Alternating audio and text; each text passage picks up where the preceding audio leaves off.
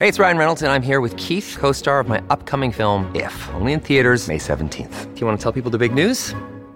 All right, I'll do. it. Sign up now and you'll get unlimited for $15 a month and six months of Paramount Plus Essential Plan on us. Mintmobile.com slash switch. Upfront payment of $45 equivalent to $15 per month. Unlimited over 40 gigabytes per month. Face lower speeds. Videos at 480p. Active Mint customers by 531.24 get six months of Paramount Plus Essential Plan. Auto renews after six months. Offer ends May 31st, 2024. Separate Paramount Plus registration required. Terms and conditions apply if rated PG.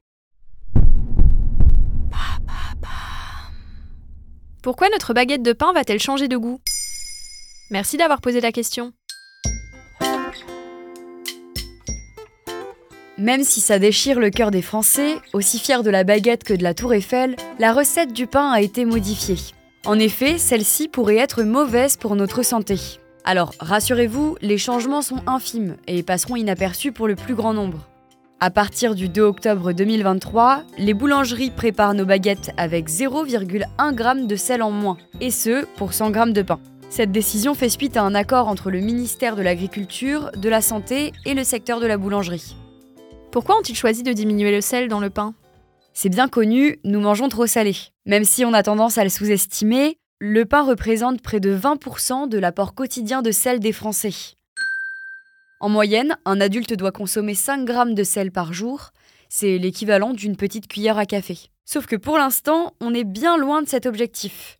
Les Français consomment en moyenne 2 à 3 grammes de sel de trop par jour, et ce n'est pas sans conséquence pour leur santé.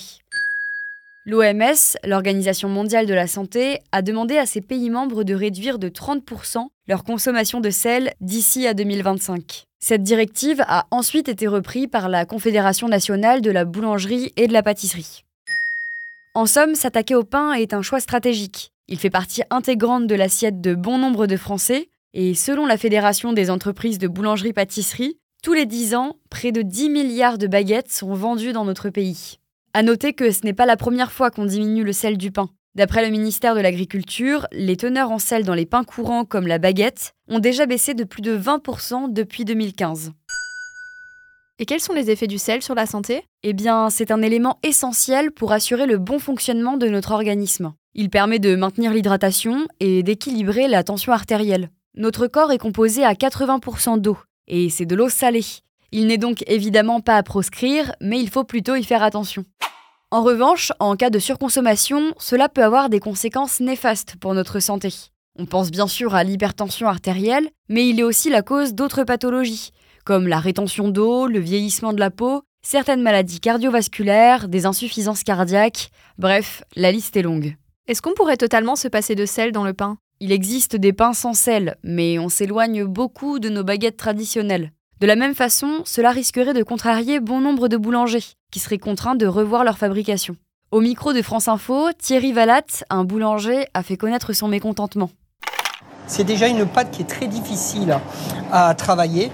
De baisser le sel va faire qu'elle va être encore plus molle. Donc on va mettre plus de temps, il va falloir lui donner de la force en la retravaillant en plus. Sans sel, notre pain n'aurait pas la même coloration et la mie serait beaucoup plus compacte. Il perdrait aussi d'autres saveurs car le sel est un exhausteur de goût. Voilà pourquoi notre baguette de pain va changer de goût.